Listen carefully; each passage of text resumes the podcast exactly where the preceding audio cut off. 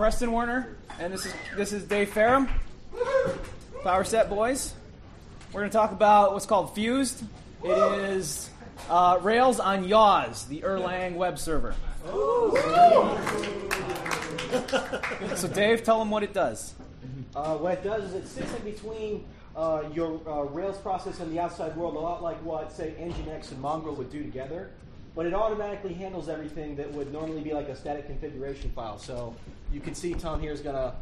I'm running a Yaws server on my machine on the local Wi-Fi here. He's going to add some clusters to the Yaws.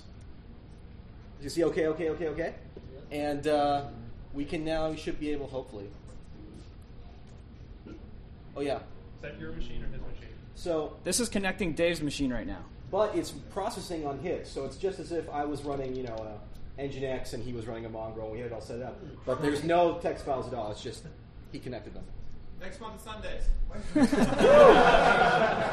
No, just kidding. So this is actually contacting Dave's machine over the network, uh, connecting to his processes and, and mine. Or are you running any right now? I'll add input. some right now. It's actually going to his machine to Yaws and then coming back to my machine because I joined in. So I'm I'm hosting this right now. I get it. If you want to ask him a question, he's just there.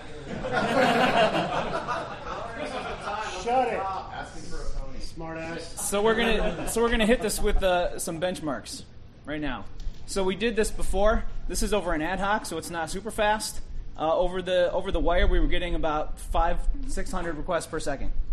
Uh, four four instances of Rails running through Yaws, no mongrels anywhere to be seen.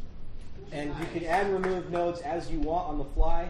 Um, it's not ready yet because we've literally only worked up like a week, but it's going to monitor your Rails processes, and if they get too big or stop responding, it'll ask the server that originated them to kill them and, re- and bring them back up. So it's going to have a lot of the features, and it's probably also going to have something, a lightweight memcache-like solution that your Rails app can use. You'll also be able to run this on EC2. We're going to hook up some stuff with Mnesia, the distributed uh, file or memory backed database, uh, to do your sessions, to do page caching without even hitting Rails at all, anywhere near it. It, it can, it can uh, cache the entire request, the status response, the headers, everything, uh, because that comes back from uh, the, the Rails side of it that we're doing. So we can cache that fully. Uh, session stores, you'll be able to put your sessions in there. They'll be backed up onto onto disk across multiple machines. If one machine goes down on say EC2, you're good to go. It's it's distributed, so you'll be cool.